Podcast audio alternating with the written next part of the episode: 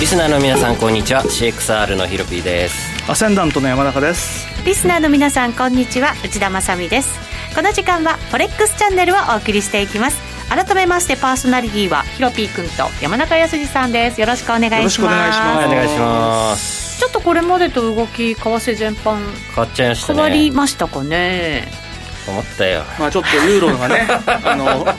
今までと明らかに方向が変わったかなっていうのがありますよそうねですよね、うんだから山中さんはドル円を下方向で見ていたけれどもそれもちょっとなんとなく下がらなくなってきてヒロピー君はユーロドルを、えっと上方向で見てたけれど上に行かなくなってきたいやーでもねここに道中でねちゃんとリグってますもんね一回ねまあねあとで詳あしくおれな話んしたか怪しくないですすかあちょっと怪しいねねえ、うん言葉が歯切れが悪いぞ、まいったよ参った か今日はじゃあ参った話が聞けるんじゃないそかと、うですね久しぶりにねこのところ調子良かったですもんねあ僕ねあの今どうだって言われると、はいちょっとやられてるんですけどそうですかもあのその前の動きは結構良かったですよそうですよね、うんヒロピー君も調子良かったしうね、んだから非今常日に調子良かっはたですね良かった、過去形になってますけどね、はい参った話この後のコーナーで伺っていきたいと思いますこの番組 YouTube ライブでも同時配信しています動画配信につきましてはラジオ日経の番組サイトからご覧いただけます番組ホームページからは随時質問なども受け付けています番組宛てメール送信フォームからお願いしますそれでは番組進めていきましょうこの番組は forex.com の提供でお送りします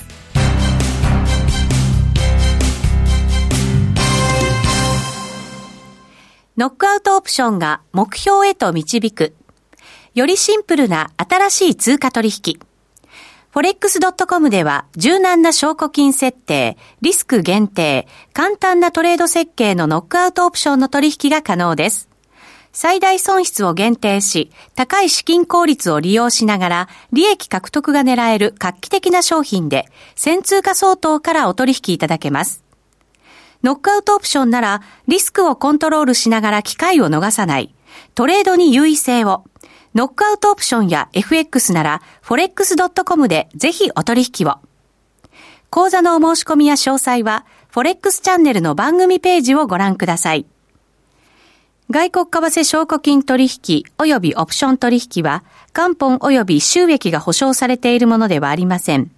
FX 取引は、レバレッジを利用して、取引代金に比較して、少額の証拠金で取引を行うために、相場の変動による価格変動や、スワップポイントの変動により、思わぬ損失が発生する場合があります。お取引の前に契約締結前交付書面などを必ず熟読し、取引の内容、危険性などをご理解いただいた上で、ご自身の判断と責任にてお取引ください。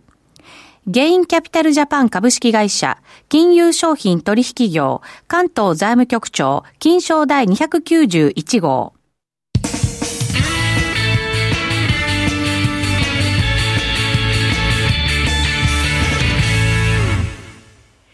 まずは最初のコーナー、ウィークリーフォレックスストラテジーのコーナーです。このコーナーでは最近のトレードとマーケット戦略について伺っていきます。現在ドル円が106円13銭14銭あたり、ちょっとこれぐっとまた伸びてきましたよね、足元ね、上に。うんそうですねはい。そして、ユーロドルに関しては、1.1802から03あたりですから、うんちょっともたもたした感じうんうーん。さあユーロドルなんですが、ユーロドルからいきますかはい。先週の番組の後ですねはい。 20万到達しておー、倍ですね、だからね、 20資万金が6000までいねっ。たのかう。なんでその後利確したえー一回利確して一回利確して、で、100えっ、と、1.19から1.19から、一気に買い下がって、うん。 買い下がって、買い下がって、あらららら1.18割れて、うん。とどあめれ、が刺結され、構そうですよね。でかく動きましたよね。といでう、ことはついちゃったわけですねらついちゃって、うん。 15万ぴったりになりました。でもまだね、うん最初のお金からしたら5万円プラスだいから、やー、僕の中で一相場終わったんで、終わっちゃユーロっドルは。うん。た。え、これどうなんでしょうね。ヒロピー君の中で終わっただけ一つのトレンドが僕の中で終わったのでう、ん。まあ上がっても下がってももう無理かなっていう。僕の売り切り用では無理、これいこう。っていう割り切りなんで、多分違う通貨ペアやり始めると思いあ、ます。そうなんですね。うんこれはもうちょっと一旦は見ないでおそうく。ですね、うんまあやるなら、もうあと2、3週間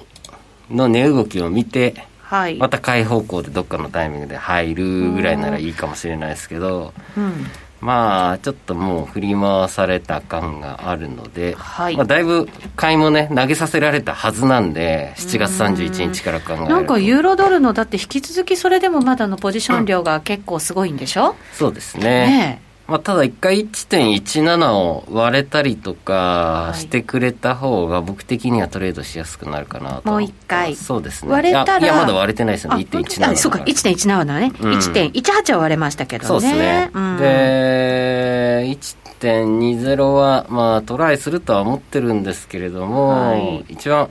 うん仮にねここから上がってったとして1.20をストライクさせに来た時は何でしょうこう右肩上がりの平行チャンネルみたいな、うんうんうんいやあのどちらかというとレンジ寄りなでもそういう相場って一応高値と安値は切り上げてるんですけどなかなか取れないんですよねそじういうわじわし相た場って感じそうそうそイメーうジそはうだからもうちょっと僕の、えっと時間軸とトレード対象からはもう外れたって感じですなるねほどもうちょっと動きのいいもの見つけてそっちをやりたいぞっていうそうで感じですすね今目星いのは正直ないっすあない、うん今週はもうやんないと思こうれ何なんか材料待ちうんまあジャクソンホールですよねあ山田さんそうでしょうね。ううんんそこでパウエルさんがねどんな何発を言言うをしかてで、9月の FOMC へのヒントが出るかどうかってとこでしょうね。そうでんすよねまあ特に出ないようまなあ気もします、前回のそ のあの FOMC の議事要旨でも、はいはいはいそんなね、イールドコントロールのあれそうなんですよもね。結局、あれがきっかけで、少しちょっとドル高方向に流れが変わった感っていうのありますよね。そうですよね、だからまあそこでもしかしてもう一回確認をして、で今の流れ継続というか、うんさらに加速するなんていうこともありえうる、んあり得るでしょうね。ってことですか、はいっ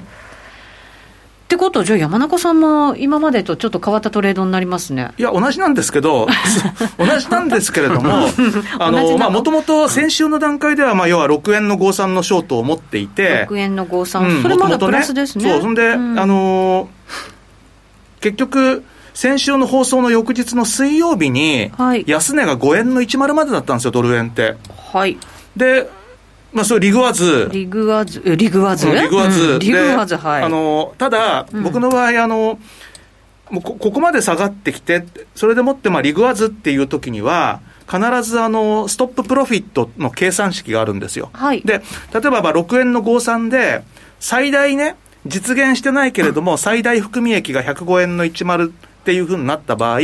その最大含み益が3割減ったらもうやめるんですへーだから、あの、その時っていうのは、あの、要は106円の53から105円の10ということは、1円の43銭じゃないですか。 1円の43銭はいで、1円の43銭で、含み益が3割減るっていうことは、ちょうど1円なんですよ。はいだからまあ、切りもいいので、うんそこまでいったらやめようって言って、そこでやめて、だから105円の、あのーまあ、ここに戻ってきた時に、結局53でやめました。だおーから1円の利食いですね。いやいいじゃないですか、まあいいんですよいいですね、で、その後ですね、結局、そこでもってやめて、その翌日に、今度6円の丸三で売りました。丸三で売った、はいそれが今微妙な感じそですれはよねね、一回下がって、ええその時もだから、この時は結局金曜日の安値っていうのが、一番下がったのは5円の44だったんですよ。うんうんあちょっとそれじゃまだなと思ったんで、はいまあ様子を見てたら、今はもう、売った水準より上ですよね、わずかですけど、うんうんうんたそだう、ですねもうこれ、あのストップすごく浅くと思ってるので、先週の木曜の高値の戻り高値が6円の22だったんで、んそこ抜けたらやめるんで、今、6円の23にストップ置いてるんで、もうあと10銭しかないです。うんなるほど、うそうんいうことか、まあ、これはもうあの、ちょっと僕もだから流れが少し変わってきてる可能性もあるし、ジャクソンホールもあるしっていうことで、あんまり引っ張るつもりはないですね。うん、なるほどね、やっぱそこ終わってからそれがそうですね、終わってからですで、かねまあ、9月相場に入ってからまた考えた方がいいかもしれないなっていう、無理に8月の月末に向けて何かやるっていうのもはいっていうことで、うんまあ、これはストップがつかなければ、まあ、どこかでやめますし、うんまあ、ついたらついたでやめますけど、まあ、これつきそうですよね。どう見てもつきますね、これね。あ、そうですか。だって、あの、一時、八千あとは残り8銭まで迫ってもう首の皮一枚的な感じですもうねう。んまあでもそれで。も17銭しかやられないんで。まあそうですんまあねう。んそうそうそうう。ん、なかなか、うんえっ、と、牛心さんが先週のゲストさんの言う通り、調整が来た形と言って書いてくれましたね。調整きましたね、本当ね。うん、うんそうそう。特にユーロドルの調整が、がね、い結構来たなっていう感じはしますよ、ちゃ本った当よに。なうんちょっと気持ち悪かったですもんね。ちょっと早かったですね動きがねなんかね、大台見るかなと思ったらね、大台めちゃめ見ちゃない中途半端な間でちょっとずるずる下がってきちゃったんで。そうなんですよ、うん一でね私、ユーロドル、実はとってもいいところで利確しちゃったんですよ、うん1.1940で、すごいな。すごくないですか、うん威はい、嚇はね僕もねほぼすったかねんだよね6その後がね、うまく、 62ぐらいでだから66ぐらいが高値でしたよね私、だからその後に、またユー私もユーロドル買っちゃったんですよあらね。あら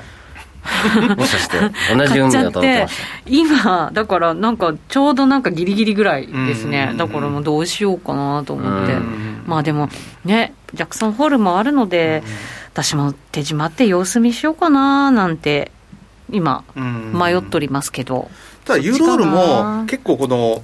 レジスタンスラインが割とうん特に高値が切り下がってきてるじゃないですか。はいだからここを抜けるか抜けないかで、なんとなくちょっと目先の動きは決まってきそうな気がしますいよね。やそうですねうんはいこういう材料待ちの時って本当やっぱりやりにくいですねうたんうんうんまあねしょうがないですけどううんん僕のイメージ的にはそのドル売るならうんはいまたユーロドルロングで行くつもりなんですけど、うんうんドル買いの反転を狙うんだったらポンドドルのショートで行こうかなと、ポンドドルうんあのそうポンドも結構動きましたよね、うん動いてますね動。きちょまっしたとねあまりにもブレグジット関連があのゼロ回答すぎちゃって、本当でもそのまでガンと上がったりとかしたから、んちょっと荒っぽくってやっぱり怖いなと思だかっらまあて期待と、期待外れっていうところでもって、まあ、上げて下げてなんですけども、どうもなんかこの感じからいくと、本当期待外れになりそうな感じが、ちょっと出てきましたよね。でもポンドが下がるんだったらほらユーロポンドさが上がってくれるとすると、ユーロ底堅くなってくれるのかなと思ったりもまあ、一したり、一緒になって下がる中で、スピードだけ違うってこともよくありますからね。そういうかこの間のあのユ先週のユーロドル崩れたのポンドドルのせいですからね、あ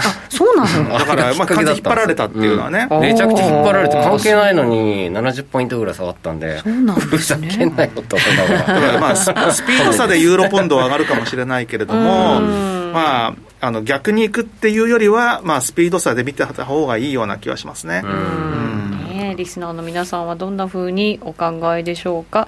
フラン円が面白いところに来ているってあーいらうしコいでメンすト、ねそうなんだ見てないけど牛心さんが入れてくれましたね、うんそして焼き鳥さんも、えー今日もゆるい放送を楽しみにしていはまーいすすでにゆるゆるでしょうか、そして焼き鳥さんひろぴーさんのぼやき聞きたいって入れてくれて ましたぼー今日ぼゆるやいいのて僕まばかすですよねでもね、プラスなら OK でしょうって入れてくれて、うんそうそう確そうかにまね、そうそうそプうラスなそう。ら OK ですよ。次のチャンスはねエンタメ感を出そうことエンタあいつよこにやろうとか言って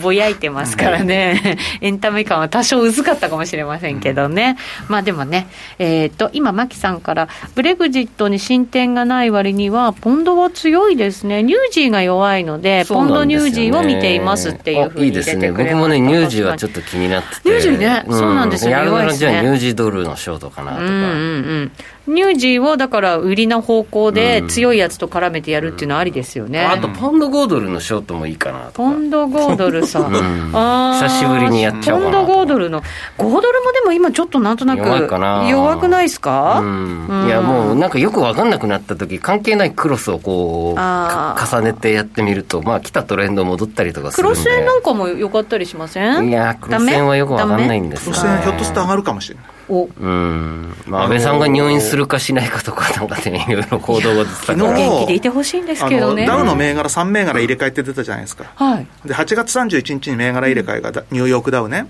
で 1, 割変わっちゃうわけですよ、でこれね、絶対あの、まあ、ももちろんあれですよ、あの正当な理由はありますよ、あのアップルのあの、まあ、分割によるとかね、いろいろあるんですけども、なんとなく選挙に向けて、ニューヨークダウ史上最高値を狙いに行く入れ替えじゃないかとしうか、わそうですねあーそうそうそうのうがった見方をすると、そういうふうにしか思えないんで、今朝そう僕だとダウすだるけロンとグ。しようかどうしようかなで そうなんだニューヨークダウとユーロ円って結構相関高いんで、えーユーね入力ダウが上がるんだったらユーロ円上がるかもしれない。なるほどね。うんユーロ円上がってきたしな。おーじゃあやっぱクロスかもねだからクロスだったらユーロ円がいいかもしれない。ユーロ円かうんあそうの、かそうかダウとの相関で。クロス全般じゃなくてうんねユーロ円だ、はいユユーロ買いだけ合ってるな。いやー、難しいな。ねえまだユーロ持っちゃってだるかかららユーロドルよりはなユーロ円の上っていうのは可能性としてはあるかもしれないです。うんうんはいということでございます一旦 CM 入れてまだまだ続きますはい、えーここまではウィークリーフォレックスストラテジーでした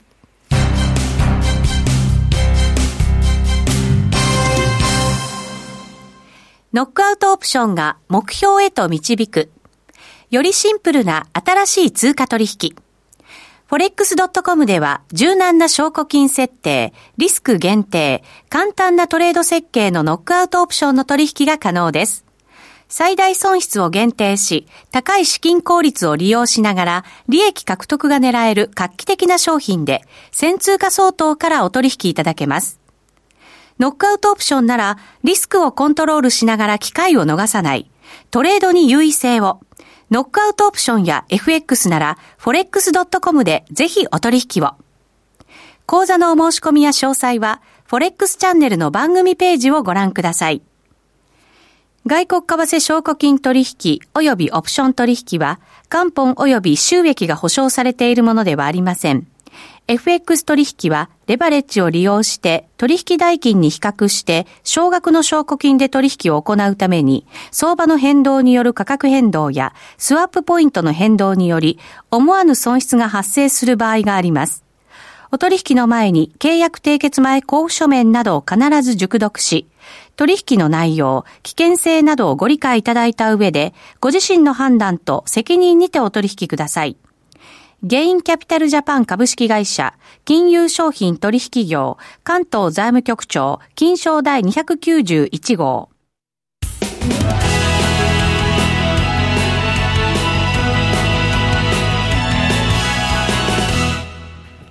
さあ、それでは今日はここからは山中さんのトレードに役立つテクニカルレッスンでございます。はい。はい。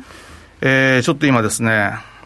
なんと、なんと、プログラム、あ、立ち上がりました。よかったです。はい。 パソコンあのじゃあが不調にはい。えっ、と、何かまあ何でもいいんですけども、はいえードル円でいきましょうかね。ドル円で山中さんの僕の好きトレーなドドしルてい円る、でね。はい、ドル円。いそれで僕はもなっんか喋りましょてうか、えーまあ、よくあの、まあ、いろんなテクニカル指標があるんですけれども、はい今これ普通のローソク足が出てますけれども、ローソクは足い、の普み。通のはい。ローソク足が今出てますね。あの、まあ、ちょっと冷やしんでもしましょうか。はい。えー、冷やしよしかなんかちょっとデータが少し一部乱れてる感じがしますけれど も、うーん、なんかちょっと部分的に欠けてる感がありますよね、なんかうね。んえ、本こ当このところ、6月の。なんですかね。まあでもまあいいまや。あまあまあ、とりあえ ずはい、とりあえず置いといて、はい。あの、他の通貨にしましょう、じゃあ。はい、ありがとうございあます。、ここあなんで欠けてんだえどろうしたの山中さん。う。ねえ、おかしいね、これね。なんかおかしいですうね。ん。データは入ってきてるんだけど、これ、そうしたらもっとじゃあ短いチャートにするしかないな。あ5分足。そうそうしましょうかはいんなんでこ、うん、5分足。私のは大丈夫ですもんね。切れてないですよ。うんそうそうそう。んこれあ、の、ブラウザ多分フォレックスドトットコムのこの MT4 のなんか今サーバーが、とかアップデートが急に入ったんですよ今。あ、じゃあそれでうんきそ多たな分それでもって何かあったんだと思うんですけど、はいあのーまあローソク足でね、まあ見るときに、えー平均足を使う人って結構、まあ、いるんじゃないかなっていう気がするんですけどあねー平均足、はいあの平均足っていうのは、基本的にはあのー MT4 ではなぜかすごい変な名前でもって、平均足っていうような、 あのなどうしちゃったんでしょうね明らかにね、その、まあ、なまってる、えー名前、あの、あれで入ってるんですけど、外人さんえーがト作レっンたド感じ系のところか、あとはカスタム系のところで見ると、平均足っていうのがあるはずなんですよ。 はいこれね、平均足。うんあの、明らかになまってるだろうって いう。で、まあ、これ見るとですね、あの、まあ、平均足自体っていうのは、ローソク足の上に、あの、なんて言うんでしょうね。上からぬ塗りつぶされて表示されるので、まあ、こういう時にまあ見にくいなっていうことでもって、まあ、テクニカルのまあ考え方としては、えーここのですね、ラインチャートっていうところをですね、なしにしちゃう。私これ平均足って使ったことないんですけど、ここをなしにしちゃうんですよ。全然わかんないよで、これのなしにした状態で、ラインチャートに切り替えれば、綺麗な平均足になるということで、まあ、平均足っていうのを、まあ、見る人の場合は、まあ、多分こういうような見方をしてる人が多いと思うんですけれども、それ以外に、平均足と、ほとんど同じ結果が得られるサブチャートっていうのがあってですね、以前どなたかの質問でもって VQ を扱ってくれっていう、 VQ。 VQ を扱ってくれっていう質問が僕あったような気がするんで、うんはい今日はじゃあ、ということで VQ っていうので、えー実は VQ っていうのは forex.com が forex.com のユーザーのために一時提供してたあのツールの一つでですね、えーまあもちろんその、まあ、MT4 だったらカスタム指標でもってネット上から探してくればいいんですけれども、はい、えー一応ですね、これあの、誰が作った指標なのかとえーいうようなことを言うと、まあ、聞いたことがない人で、トーマス・ストリズマンとえーいう方が作った指標で山中さんが聞いたことないなら我々は。あ聞いたことはあるんですよ、当然僕はあるんですけど、はいでもあま山田りさんはねメジャーではない。あ、そうなえーんだ。トーマス・ストリズマンっていう、どちらかというと、あの、シストレとか、そういう方では出てくる人なんですけども、VQ っていうのはそもそも、ボラティリティ・クオリティの略なんですよね。うんうんボラティリティ・クオリティ。だけど、結果としてはですね、計算式の中を見ると、当日の4本値と、あとは一定期間前の、まあパラメーターでもってなんですけども、一定期間前の、えー終わりね、えーここだと、まあ、5って入ってるんで、まあ、5日間なんですね5日。間で、それを、まあ、ちょっと、えー、荷重移動平均みたいなことをやってですね、スムージングをかけたりして、サブチャートに出すとこんなような感じになるんですけど、まあ、ここでは青い線が上昇トレンド。上昇うんで、赤い線が下降トレンドなんですけれども、非常に、まあ見るとわかるんですけど、非常に平均足と同じような出方をするんですね。うんだから、ほぼ平一緒均足が陰線の時には VQ も赤。うん陽線の時には青。で、陰線の時に赤なんですけど、平均足でたまにこういうふうに、騙しが出る時に、VQ では騙しが出にくいです。だから、平均足を使ってる人っていうのは、平均足の代わりに VQ に置き換えて見てみるっていうのは一つの手だと思います。うんえ、ちなみに平均足って、平均足っていうのは、あの、ロウソク足を加工するんですけども、ロウソク足を加工するときに、普通ロウソク足っていうのは4本値でオープンハイロークローズじゃないですか。はいで、平均足の4本値っていうのは、高値と安値っていうのはそのまま使うんですけれども、はい終値が平均足っていう名前の通りで、当日の4本値の平均を取ります。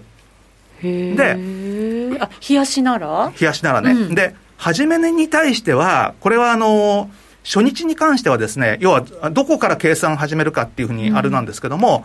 一、デイワンって言いますけど、初日に関しては、終値イコール始め値にするんです、計算上。はい。で、2日目からは、前日の実体のミッドレート。うん。だから、実体部分の高高値と安値の真ん中を翌日の始め値にするんです。ほそうすると、ここれまあ見るとわかるんですけど、常にロウソク足のスタートっていうのは、えー前の日のロウソクのまあ真ん中から出るっていうふあーう本に当だなるんです。こうんこの辺見ると、前の日の実態の真ん中から、前の日の実態の真ん中から、前の日の実態の真ん中からなんですよ。これ、トレンドが分かりやすいってことでトすかレンドが分かりやすいんですけど、一、ええつ気をつけなきゃいけないのは、うんこれちょっともう一回、ロウソク足に戻しますね、はい普通の。ローソク足を。上がってるように見えるんですよね、平均足は。で、ねなんか見えるこれね、うん見ると、実際のレンジとは全く違うところにいるわけですよ。うんそう。だからそれがなんかね、よくそ分うかんだなかくっら、て。こう気をつけなきゃいけないのは、平均足っていうのは、実際のレンジではなく、あくまでもトレンドだけを見るものなので、当日のレンジとは違うところに表示されてるっていうところに気をつけなきゃいけないので居、心地が悪い感じしちゃうんすでごい、すだよかね、ら、すあのごく。ーそんなんだったらばね、平均足と同じか、さらに平均足よりも、より騙しが少ない VQ に置き換えてみた方が、いいんじゃないんでしょうかっていうのが今日の話でであすーね。なるほど結構平均足使うとなぜか多いんですよ。だけど、えー為替の人で実為替の人もね。で、うんもともとは商品先物の人が使ってたんですよ、平均足って。うんあのー為替なんていうのは、1日24時間取引されてるからいいんですけれども、商品先物なんかで、ザラ場が取引がされてなかったものって結構あるじゃないですあか、ー前場2節、後場2節みたいな感じスカでス。カですもんね。で、1日4回板寄せで終わりみたいな。で、そういう時って4本足を、あの、4本で作りようがないんで、なるほど。